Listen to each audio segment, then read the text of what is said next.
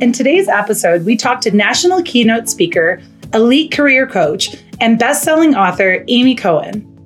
Aimee has coached hundreds of clients for more than 20 years with a near 100% success rate. She empowers professional men and women to take control and manage their careers like a boss. Join us as we discuss how you can own your career development and understand why it matters.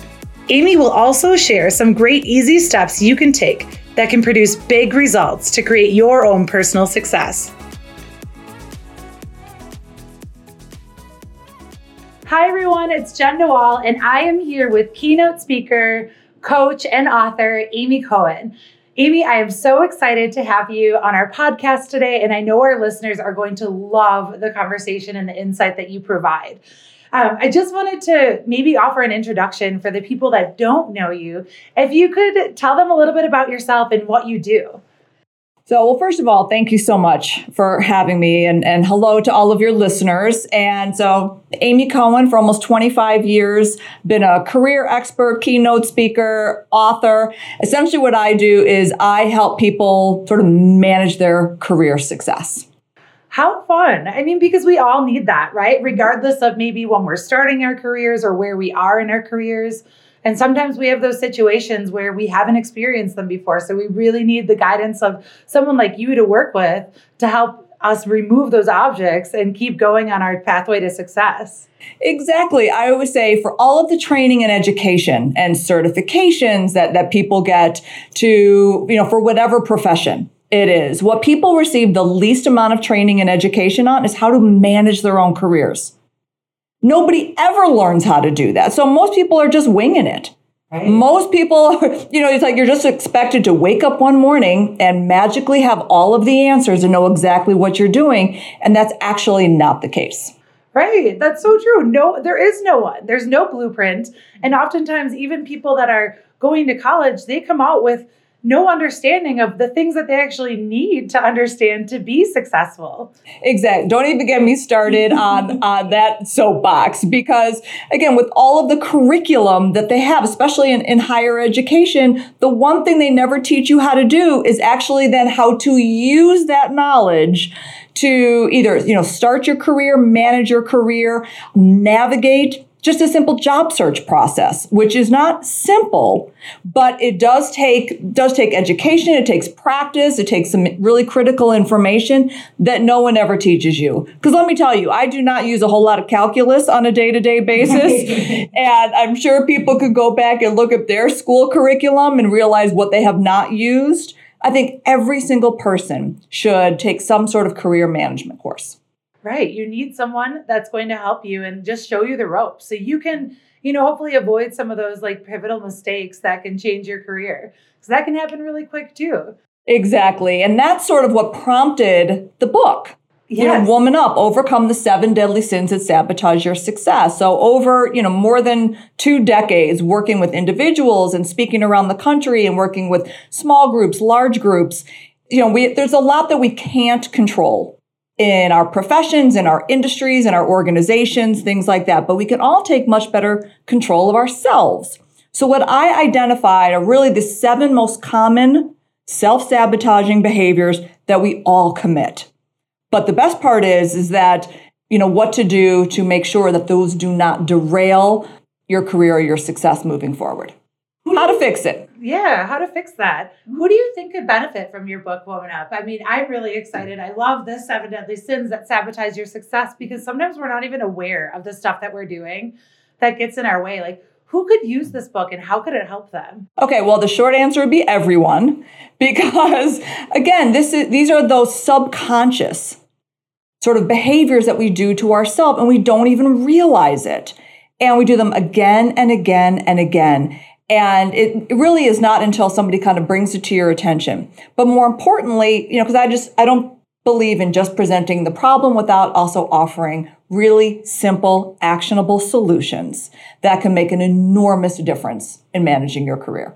Right. And we need those actions. Mm-hmm. I mean, and especially when they're simple because when they're too big and too grandiose, I can just feel like, can I even do that? I'm not even sure I can do that. I'm already way too confused right now about what's going on. So it's nice that they're digestible and small, actionable things that they can do. Absolutely. I mean, it is the small things that really add up to the greatest amount of success. And I'll give you a perfect example. And because this is absolutely rampant when I'm out talking to people. And it is under the um, kindness conundrum chapter in the book, and how women, especially, um, really are just paranoid about being labeled, you know, the dreaded B word, especially in the office place. And so, what do they do? They err on the side of being so nice, so cordial, so conciliatory that they are constantly apologizing for everything. And this over apologizing is one of the things. One, totally subconscious. People don't even know that they're doing it. But for women, I mean, there's just this tremendous desire and tendency to want to keep the peace. You want to be nice. You want everybody to like you. And so if you're walking into somebody's office and the first thing you say is, Oh, I'm sorry. I'm sorry. I'm sorry. I'm so sorry. You are undermining your authority, your credibility in the workplace, and you don't even know you're doing it. Right. You're killing your own confidence. And, and it's easy. I mean, I know I've been there definitely where you just want everyone to like you. Who doesn't, right? Like I, I, I love getting along with my colleagues, and sometimes I still misinterpret getting along as the need to do instead of recognizing that sometimes we, it pays to be assertive and to set those boundaries because you're actually going to go further in your result. Because I know that the more that I try to pretend to keep the peace, I get frustrated or that resentment starts to build. And it's all really my own fault because I, I want to keep the peace and I don't say anything. Exactly. We do it to ourselves. And so once you realize if you fall into sort of that category of being an over apologizer, that simple things that you can do. One, you want to be aware of it. Because, I mean, apologizing is a really strong leadership quality and trait. You know, you do need to take responsibility and take ownership if you've actually made a mistake. Okay, so that aside. So the first thing is, I mean, determine whether or not the the egregious error is apology worthy. Have you actually done something that is worthy of an apology? 99% of the time it does not qualify. So, if you find yourself just apologizing for everything, every um, sort of, you know, misdemeanor, misstep. You walk into a room, I'm, I'm sorry for breathing. I mean, whatever you're sorry for, then it's time to learn a new language. So simple things, substituting I'm sorry for excuse me, pardon me, I didn't hear you. Do you have a minute? Is this a good time? I love that switch. Mm-hmm. Just the simple language piece of thinking, how can we say it in a different way so we don't have to kill our confidence in the process and we can actually still have a proper conversation with someone. Exactly. You know, and because men don't walk around apologizing all the time. And, you know, but for women, we do it and we don't even realize it. That this is one of those career killers that we can easily fix. I love this. I love again, keyword easy. Easy. And you know, I think it's great to so many of our listeners that, you know, struggle with just even anxiety, knowing that it's okay to not apologize.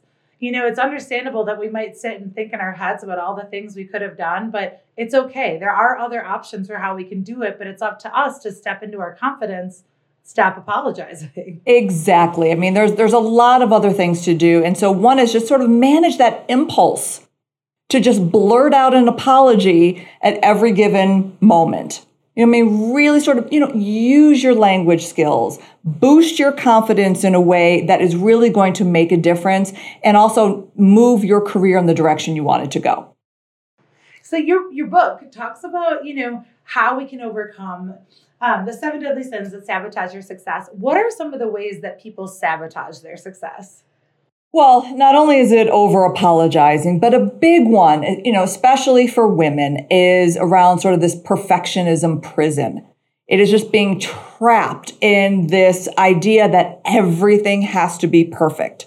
And when it comes to managing your career, the way that this shows up is in terms of taking risk, identifying opportunities and making decisions. So studies have shown that men and women evaluating job descriptions, okay? Women really want to have nearly 100% of that job description, meaning every requirement, every qualification, what is preferred, mandatory, it doesn't matter. They want 100% before they feel confident enough to put their name in for the running.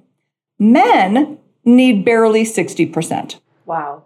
Because they think, well, I've got more than half, right? I'll learn the rest on the job, surround myself with really good people, I'll be good to go. But so, women, we want to be the expert first and then find the opportunity. Men find the opportunity, and then worry about becoming the expert. So it's very much this idea of this kind of strike while the iron is hot kind of mentality. Women, we want to make sure that all of our ducks are perfectly in a row. It's the perfect time. I'm perfectly qualified. Everything has to be perfect before we'll actually say yes. And there really is no such thing.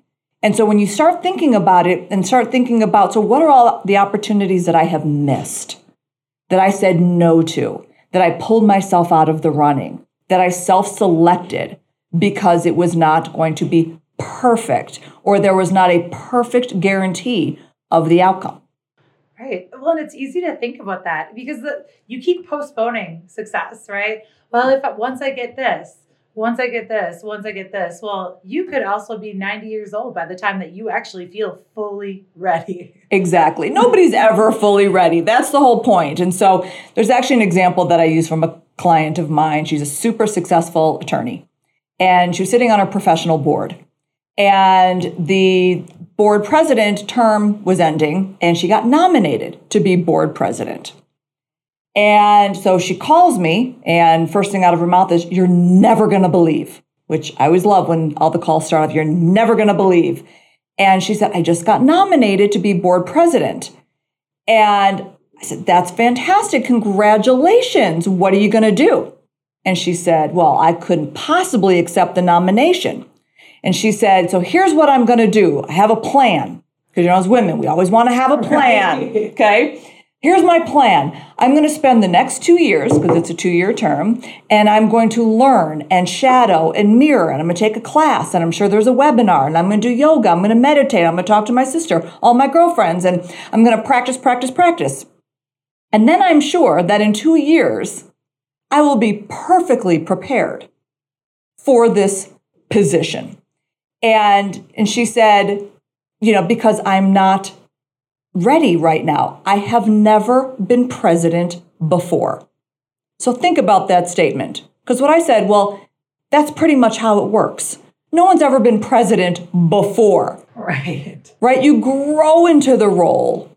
And so, and I said, so think about this. So you're going to do all of this practice, all of this preparation for two years.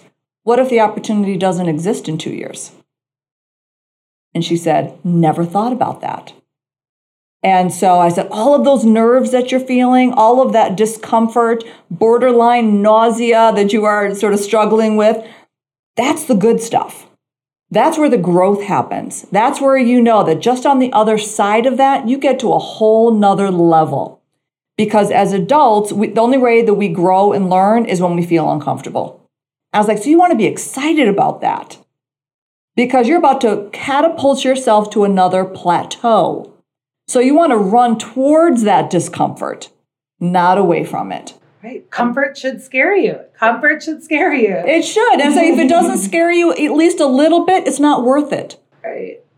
And it's, I mean, it's so easy to forget. We forget about all of our success, and especially the further into our career we get, or maybe the more specialized we get in our industry, it's really easy to think, well, I can't possibly do that because you forget about all the times that you were vulnerable and didn't know what the heck you were doing and still figured it out. Exactly. It's, how do we do this? I always like to say that it's like you show some of your resume and it's completely blank because you've forgotten all of your accomplishments and what you did and how you've overcome so much, so many challenges that made you where you were today. Exactly. I mean, so this is what happens because people, everybody, to the most part, you know, really suffers from professional amnesia. Okay. I, I mean, we, we, we barely remember what we had for breakfast, much less what has happened over time. And what happens is, is that especially, I mean, so many of my clients and the people that I talk to, classic overachievers, right? As you know, you cross something off your to-do list, you have a great accomplishment, and then what happens? You're on to the next. Nobody ever stops, captures that success in a way that you should.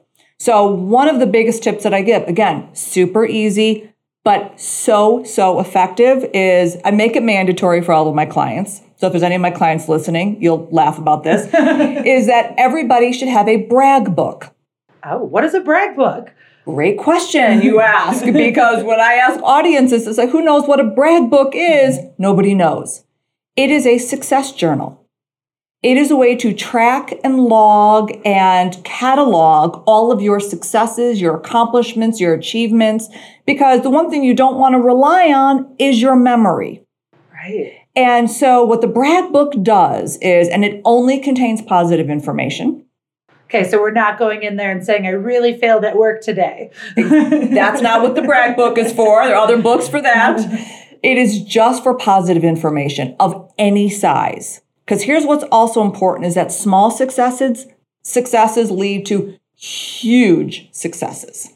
And so you want to build that momentum and you want to stop and acknowledge and celebrate it. And so what the brag book does is a few things. One is again, so you don't have to rely on your memory. But now you have the information. And the test that I always ask is that if you got the call, the Jen, your dream job is right here in front of you. All you have to do is send me an updated resume in the next five minutes. Could you do it? I, I honestly don't think I could. right. Uh, congratulations, you'd be completely normal. And so, because most people can't. And so, knowing that your resume is really a success story, you now would be able to go back to your brag book and in a matter of seconds update your resume to send off for that dream job. Because let's be honest, you always want to operate from a position of power, not one of panic. I like that distinction power versus panic. Absolutely. Nobody's at their best when they're panic. It, your brain gets hijacked. Your memory shuts down. You, I mean, that's why they call it panic situation because that's what it feels like. So one, you can update your resume at a moment's notice. Number two is everybody's favorite activity, which is a performance review right? Where you have to go in and justify your existence to right. your organization and remind that person what you have done over the last six or 12 months. Again, a near impossible task to have that memory recall for information, stats, figures, you know, anything that you have done. And then the third real benefit of a brag book is that we all have highs and lows in our careers. Absolutely. And when you're in a low, it is really hard to remember those highs because nothing is going well. And so when you need to remind yourself what a rock star you are, you need to have a place to go back to and look at just to give yourself that boost of, okay, I have done a lot. I can do this. You know what? I've also been through worse.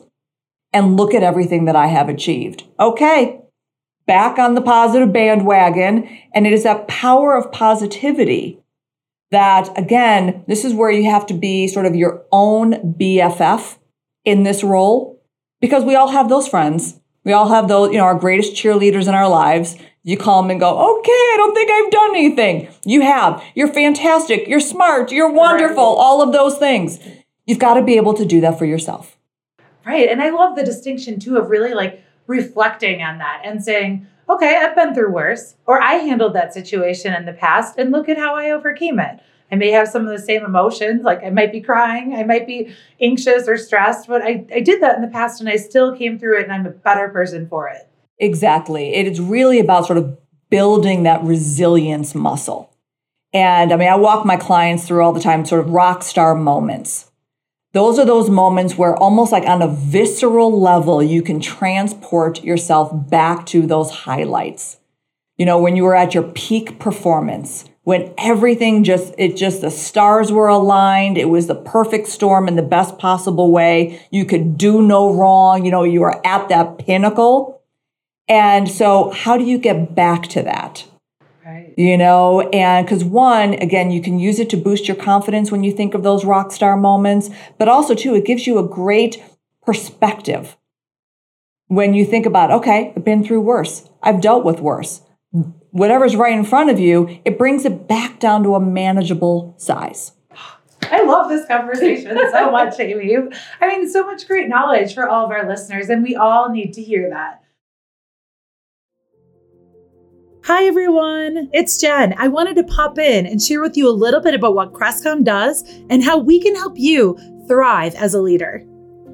Do your managers know how to build an effective team? Can they create an environment where teamwork is encouraged while setting appropriate benchmarks and delivering projects on time? Are they able to align expectations so their team works effectively towards common goals? You hired the right team. Now let us help you develop them. Crestcom offers a robust leadership development program that focuses on results. Each month, participants learn and apply key leadership skills and tools that will unite teams and drive organizational growth. We are serious about accountability. After each class, we help participants apply these leadership skills in group coaching sessions. So, are you ready to take leadership development to the next level? Contact us at crestcomleadership.com to learn more about how we can help you. Now, back to the podcast.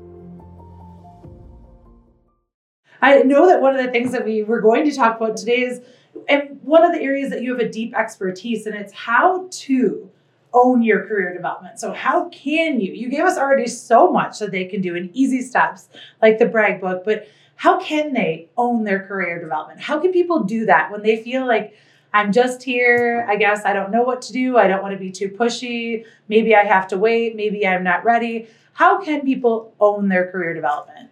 So again, simple but not always easy.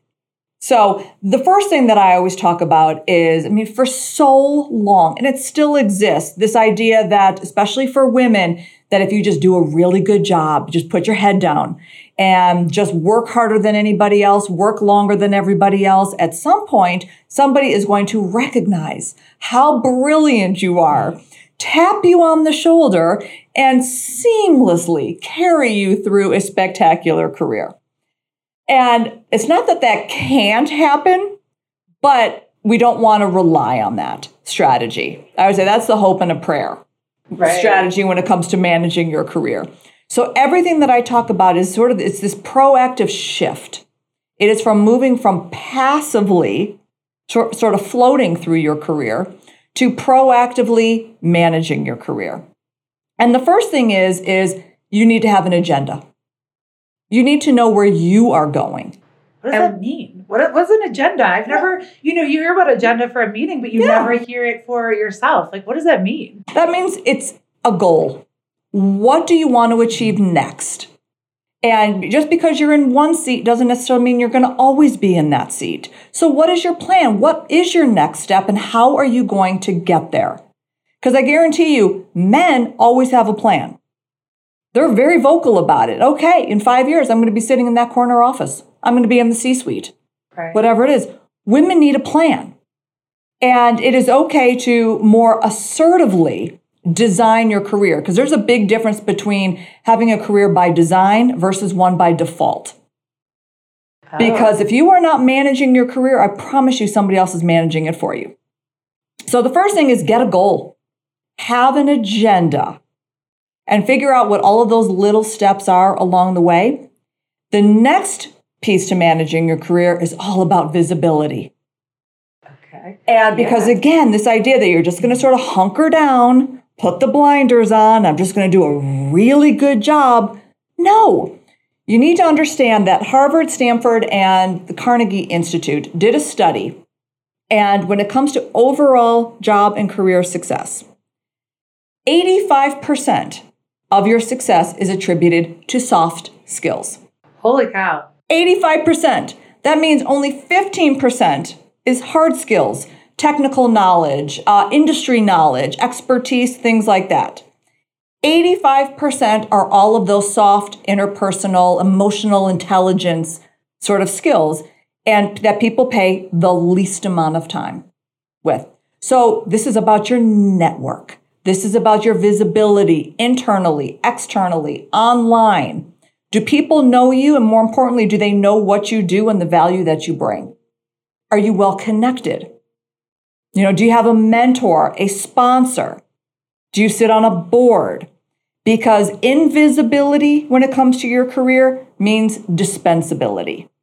Right. They have to see what your contributions. Exactly. And do you, you know, and it's true. People are, I think in my 20s, I used to have that belief of the rule that, you know, if I was at my computer after five o'clock, I always looked like I was working harder. And that's kind of what you, what I grew up in. And then the more that I was in it, I realized, wait, but I am really efficient. So why would I stay here longer than I have to to get this job done? And I feel like even cutting that cord was really hard to finally set boundaries to say like I'm not going to stay here. I'm not going to do that. Like that visibility piece doesn't matter. There are different ways that I can show my value and contribution. Exactly. I mean, and again, that speaks directly to this idea that that if we just work harder, longer, you know, if we do more, if we say yes to everything, those that's the secret to success. And i'm telling you those are the things that will actually kill your career faster.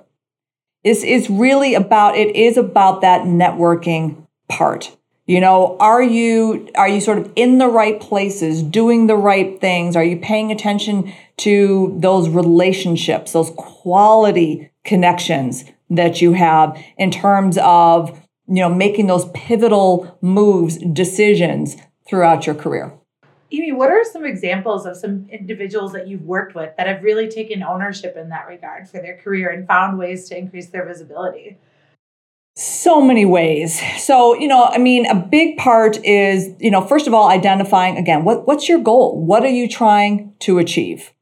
And this is really, this comes into play, especially when, let's say you have, you've been considered for a promotion a couple of times and you're being passed over again and again. This is where you do have to do that deep dive. You do have to do that internal inventory. So what am I not doing? And oftentimes, again, it really is a matter of those soft skills.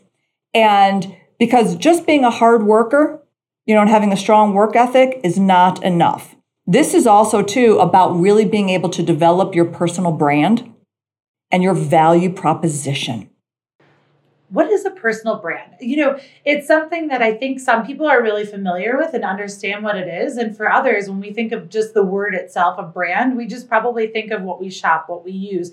We don't necessarily think about ourselves as a brand. Could you tell our listeners what that means?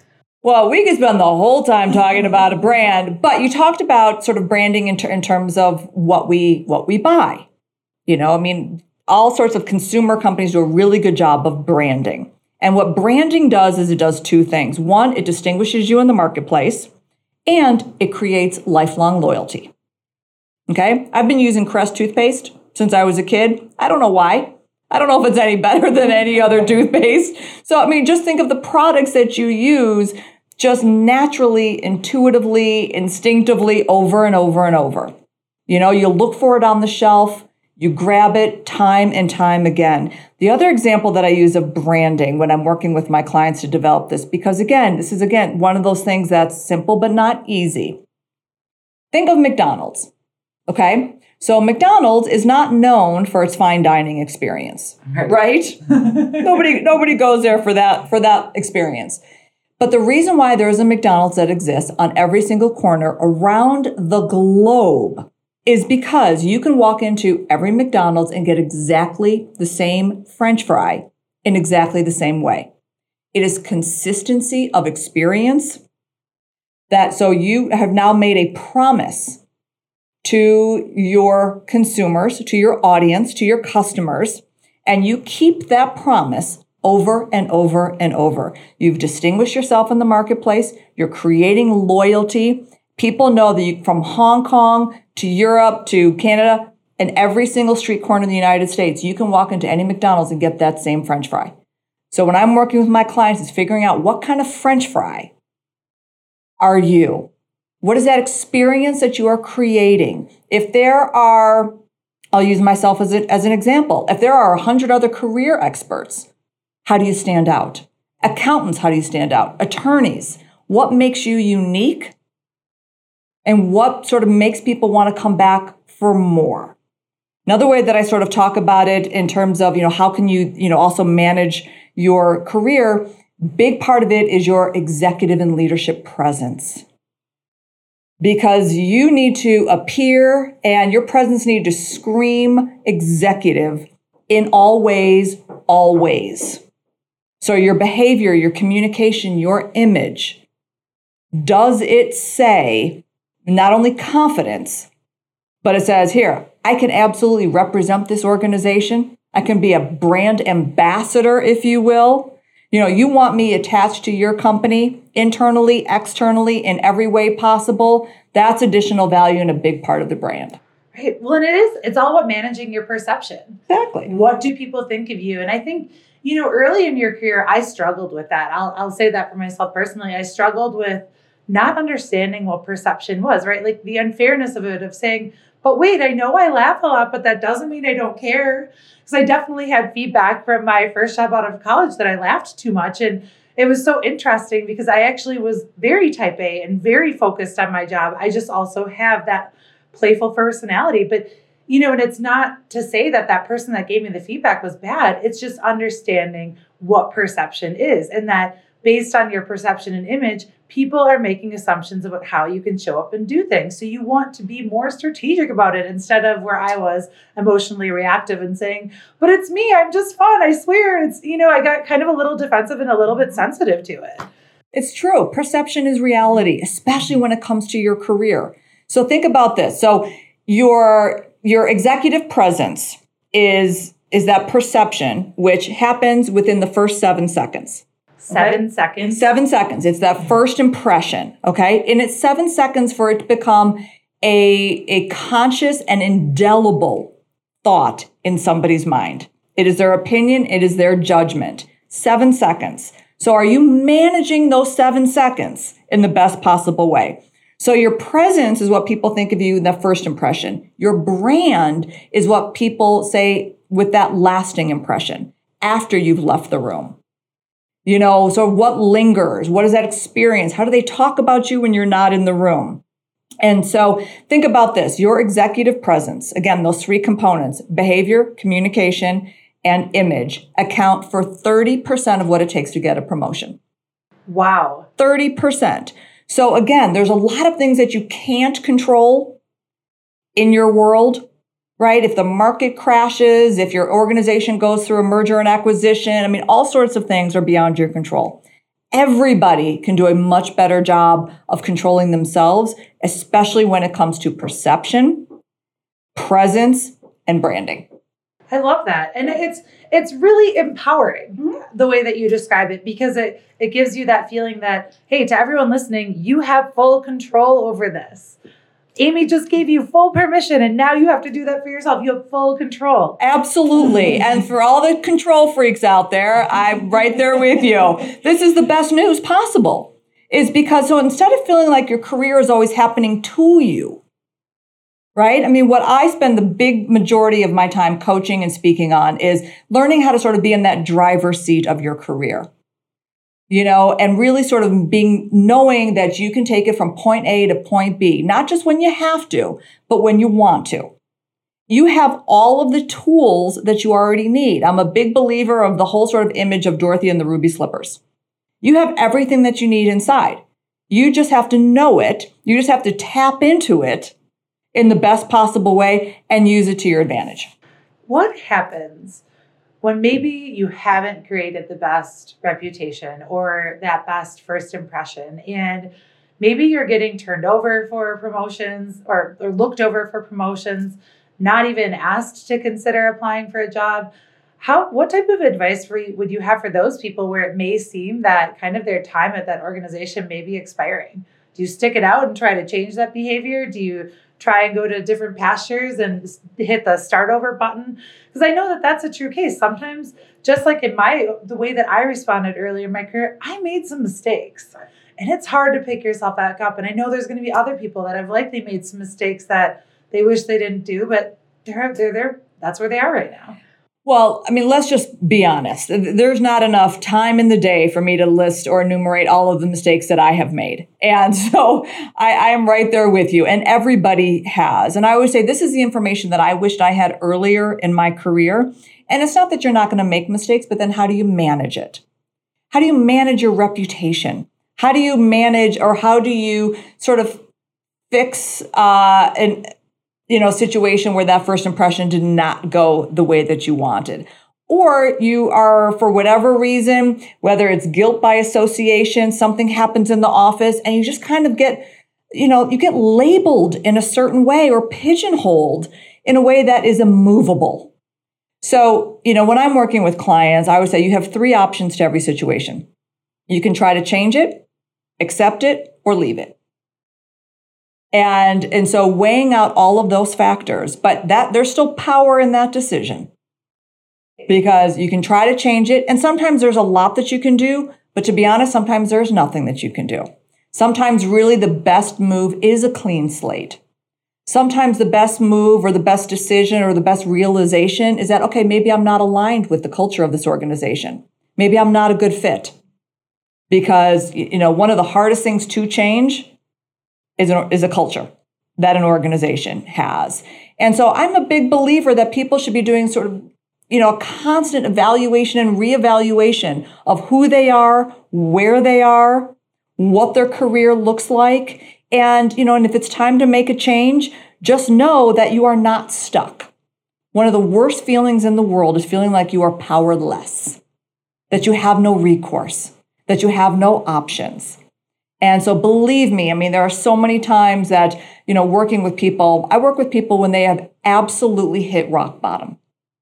They don't, hard. it's so hard. It's so emotional. And, you know, we're talking about something that sort of takes place in our professional side of our lives, but it feels so personal. You know, we're one person. We are one and the same. All of our lives are fully integrated, the personal and the professional. And so it takes a toll it causes people to have a complete crisis of confidence. You know, especially the job search process or being turned down for a promotion, those sorts of things.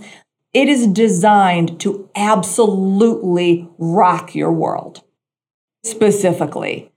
And so, what do you do? You know, how do you manage that? How do you navigate it? And the first thing that I can tell anybody, if you are in that situation and listening today, you are absolutely not alone.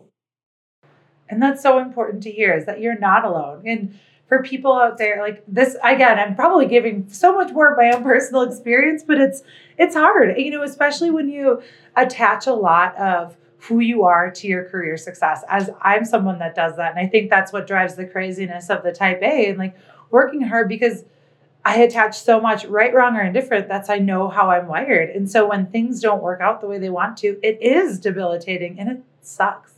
It's devastating. It's devastating. I mean, for a lot of people, you know, there's a so much of our identity is tied to our title, our organization, our success, whatever that looks like. And when that takes a hit, so does the ego. So does the confidence. It, it, it does. It, it absolutely rocks your world. And so, how do you pick up those pieces? How do you put it back together? How do you make better choices, better decisions? And a lot of it also too is, you know, when I'm working with clients, you know, one of the first steps is to really also define success for you. What does success look like for you? Because I mean, we spend a lot of time comparing ourselves to everybody else. I mean, especially now in the age of social media, I mean, everybody suffers from FOMO. Right. Right? Fear of missing out. Or I should be doing this, or look what so and so is doing, and I should be further along in my career. I should have more money. All the shoulds, coulds, look what somebody else is doing. That that comparison is is also another, you know, really detrimental um, sort of reality in our world right now that we are constantly battling against. Yeah, we just grab onto it. And I think it's all, you know, it's that subconscious piece, right? It's just looking, it's so easy to look through social media and all of a sudden, you know, you're on Instagram and 10 minutes in and you're really just judging yourself because you're not on that trip in Italy or you don't have that amazing job that takes you all around the world or takes you to the the nicest dinners or maybe you have so much money that you're buying everything that you could want it's so easy. It happens so quickly. So quickly. I mean, you know, you're looking at everybody else's highlight reel one second, and to your point, then the next minute, you know, you're home in bed with a pint of Ben and Jerry's for a week feeling so horrible uh, about yourself. And again, feeling powerless or stuck or feeling like that, you know, this is as good as it's ever going to get. And I will tell you, and I can say this because I have nearly 100% success rate with my clients, no one ever has to settle. Ever. It's not as good as it's going to get because it can get so much better than you ever imagined. My gosh, I love this. I, I know everyone at home is going to be loving this too because you're giving them that permission to say, I can make a difference, I can make a change. Hi, everyone. It's Jen. I wanted to pop in and share with you a little bit about what Crestcom does and how we can help you thrive as a leader. Hey, Leadership Habit listeners. We've got a few questions for you. Do you lose staff due to burnout? Do your leaders have the skills they need to deal with the stress of working in a fast paced, ever changing environment? With Crestcom's Leadership Development Program, your team can see measurable results that are proven to change behavior. See why our program has reached over 1 million individuals around the world and counting. Unlock your team's true potential and give them the tools and skills they need to manage the challenges of tomorrow. Contact us at crestcomleadership.com to learn more. Now back to the podcast. And we keep talking about so many wonderful parts of how to really own your career development, but I know that we were a little off course there. And so we just talked about having that agenda and setting that goal. How else can you own your career development? Well, I mean, there are things that you can do. I mean, obviously, you do want to be a lifelong learner. You know, it's really important today more than ever that you are constantly keeping your skills current and relevant and investing in yourself. Right. In terms of your own growth and development, personally and professionally. There is no finish line. And so, if you are fortunate enough to work for an organization that also shares that same value, fantastic. Doesn't mean that you also can't go above and beyond and, and do more. And if you are either on your own or you work for an organization where that's not part of, of their offering, then you do want to take it upon yourself. Again, moving from the passive to the proactive. You want to make sure that your skills, your knowledge, you know, in every aspect of your career is up to date, that you are anticipating what's coming down the pipeline, that you're in front of it, that you are prepared, that you are constantly positioning yourself so you are marketable and competitive. Things happen so fast now that you can easily be obsolete. And you just want to make sure that does not happen to you. Right. Your skills can quickly become, you know, not necessarily as well, I guess, utilized, demanded just based on how fast that technology has changed things, maybe the direction that your organization is going in. And it is important to stay one step ahead. And, you know, when you think about lifelong learning, is it really more about the technical skills? Is it about the personal development piece? Or do you see it as both? Well, going back to this idea that we are fully, you know, one integrated person is I do think it's both, you know, wholeheartedly. And going back to that 85 15% split, you know, 85% of our success is soft skills. We have to have those really powerful and impactful interpersonal skills and abilities. And so, you know, if you're struggling with emotional intelligence, for instance, I mean, that's something that I would invest in wholeheartedly. You can totally move the needle on that and make, you know, drastic improvements. If you feel like, you know, technology is holding you back and you're going to be overrun by the millennials that are going to be taking over the workforce by 2020, then you do need to invest in those hard skills. I mean, this is where you do want to take that, that honest inventory of what needs some tweaking, what needs a little improvement, because you, you don't want to be caught flat footed. You don't want to be blindsided and you want to set yourself up for success and be the best that you can. Absolutely. And I know that everyone listening to this, right? Like that's, they're already taking one step in that direction because they are listening to a podcast to support their personal development which is fantastic. And I like the personal inventory piece about thinking, you know, being strategic and recognizing that what are the things in your industry or in your job that continuously change and how can you stay current to them? Maybe it is newspaper or reading the newspaper or magazines or going online and reading the articles or listening to podcasts or taking additional classes, but really taking ownership because in any career, you can quickly become obsolete once you stop that learning process. Absolutely. And and also too, it's recognizing that your career, like life, is a marathon. It's not a sprint. And so a big focus now more than ever is because I mean people are absolutely working themselves to death. Yes. I mean, such a bad problem. It really is. I mean, health issues are on the rise. Mental health issues are, you know, at an all-time high. I mean, stress, burnout, fatigue. I mean, people are crashing in record numbers. And so this is also about, you know, when it comes to personal inventory is you do need to look at your own health and wellness.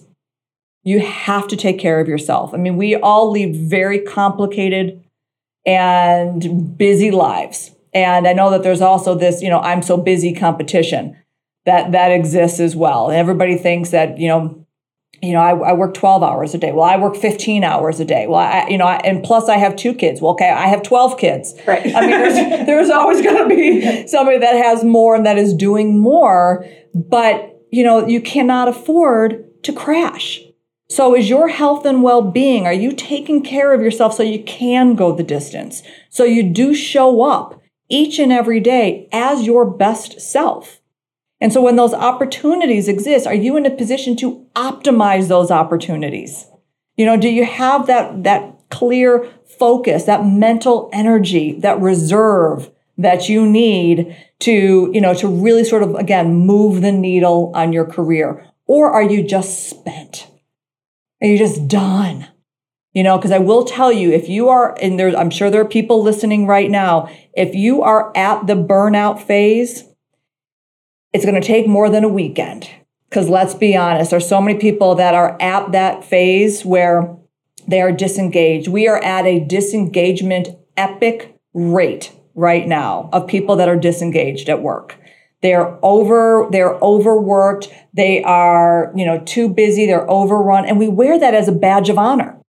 Right. Right? I mean, like how much coffee can you drink? Because you only get two hours of sleep a night. We wear that as a badge of honor and we are plugged in and connected 24 7, 365.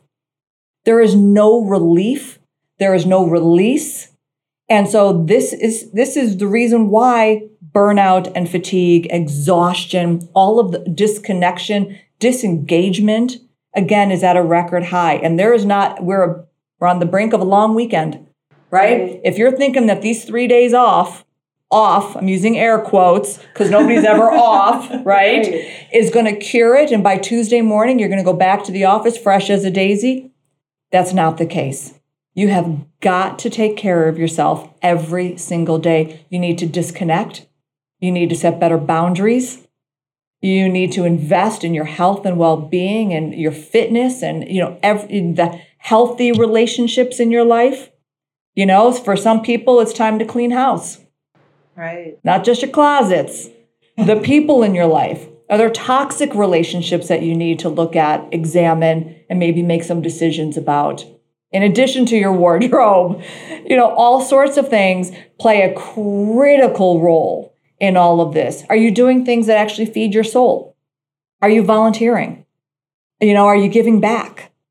Are you helping others? I mean, all of these things, all of these um, sort of components add up to an overall, not just a successful career, because yes, that's what I talk about, but it's about being a successful person, having a successful life. And a career is an important part of that life, but it's just a part of it.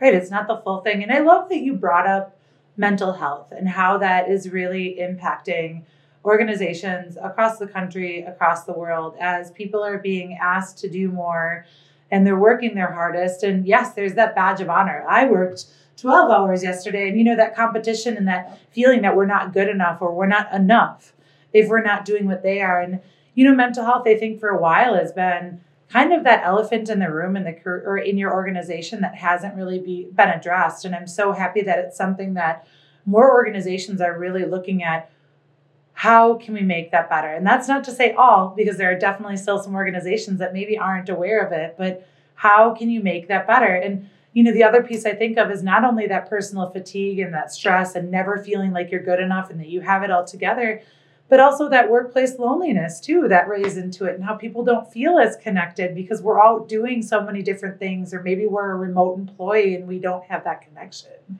exactly and i mean it's just it's just so interesting because may is mental health awareness month Oh, I did not know that. And so it, it, you know, it shines a light on it, but also recognize that mental health related issues, so whether it's stress, burnout, fatigue, um, depression, all of those things. So think about it in terms of this way. It costs our US economy billions of dollars every single year in loss of productivity, missed days at work, um, you know, healthcare related expenses, all sorts of things.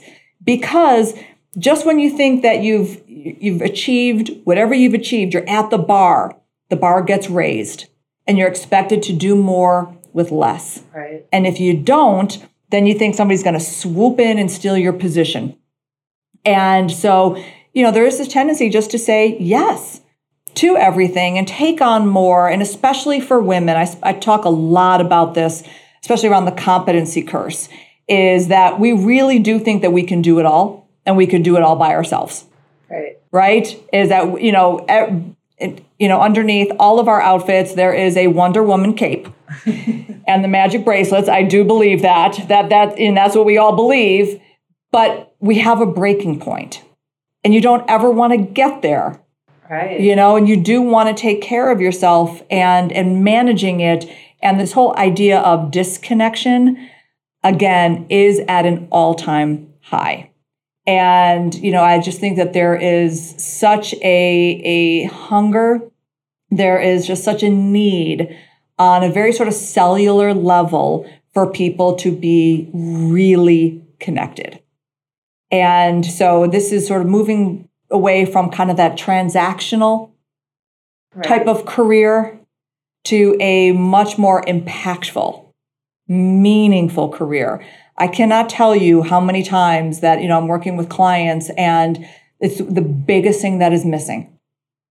So j- based on, you know, just any kind of checklist, you'll look at this person and from the outside, super successful, VP title, more money than they know what to do with, trips galore, fancy restaurants, whatever they need, right? Right. But there is a hole that exists, a void there is a lack of fulfillment, joy, overall satisfaction that is missing from so many people. And I know that it's sort of that um, kind of really tricky and elusive P word when we're talking about passion. But what is your passion? What is your purpose? Why are you here? And, you know, really kind of taking or examining and looking at sort of what is the answer to that question. I am a big believer you know, it's a longer story than we have today, but I was not necessarily born a career coach, but I was born to be a career coach. There's no question in my mind. So, what were you born to be? And, but also simultaneously, I'm a realist. And sometimes the passion and your profession don't always align in the perfect sort of way. But that doesn't mean that you can't also explore and fill that passion and that need and that purpose in other ways in your life. There's nothing to say you can't piecemeal this together. Right. Right? And it's thinking, you know, it's not just about if they directly align, it's it's on us also to find our own passions and to recognize that area of impact and that area of meaning. And it, you know, it's not always our boss's fault or the organization's fault. It's on us to really like ignite that passion. We can't blame anyone else for ourselves by not having that. And that's a big piece I think about career development is remembering that it can be done, but you have to own it. Like we can't put that on anyone else. Exactly. And that's why, I mean, woman up, it really is that rallying cry to pull on your own big girl panties and take control of all of these things. I mean, don't wait for somebody to, you know, either drive your career, tell you what your passion is, lay out the perfect opportunity at the perfect time right in front of you. No, I mean, this is, you've got to take ownership of it, you know, and you do need to, you know, to drive all of these sorts of things in a way that's important to you. Aimee, one last question. How do you help people find their passion? I know that's got to be something that you might help people do. Is it? Am I getting that right? You are. I mean, I I do it in the in the context of of sort of, you know, their career path and, and what they want to do and if it's aligned, if it's not aligned, those sorts of things. But finding your your passion is one of those um, you know, really sort of deep conversations but the way that I do it is, yes, it is a deep dive, you know, into you, what you want, what your interests are, what your strengths are, you know, all of those sorts of things. And then also attaching strategy to it. So that's where I may differ, you know, from others is that it's, it's passion with strategy. Right. You know, so it doesn't just sort of live kind of in this dreamlike state. I wish I could. Right. I wonder if, uh, you know, this would be possible no, let's turn your passion into a possibility and then not just a possibility, a probability and make that happen. It's all about identify the goal, make the plan, work the plan, achieve the goal. I love it. Thank you so much. And I have, one closing question, and that's one question that we ask everyone that we interview, which is what is your leadership habit for success? Wow. Well, my leadership habit is, you know, it's it's similar to sort of what we were talking about today. I control what I can control. Absolutely. From branding and presence and, and all of those things. But my leadership habit actually was something that I had to learn. And we've talked about it today, is that no one ever achieves any level of success alone. You need people. You need the right people. You need a tribe. You need allies and advocates and champions and cheerleaders around you. You need to surround yourself with the right people because if you want to go fast, you go alone. You want to go far, you go with others. Gosh, I love that. Aimee, thank you so much for coming on to the Leadership Habit podcast. I really enjoyed talking to you today. I feel personally inspired and you know, I know that other people are also going to have that same impact. So thank you so much for sharing your tips and advice and um, we'll be sharing additional information about how you can contact Aimee. But if you're interested in the book that we were talking about today, you can find Woman Up Overcome the Seven Deadly Sins That Sabotage Your Success from Barnes and Noble and Amazon. Is that right? That's correct. All right. And we'll be giving you additional information. But Aimee, thank you so much for joining us. We're so happy to have you. Thank you so much for having me. Thanks so much for joining our conversation with Aimee Cohen. To find out more about Aimee, book her as a speaker, work with her as a coach, or buy her book, Woman Up, visit her website, www.womanuppower.com. You'll find tips, tools, secrets, and strategies to overcome the sins that sabotage your career success.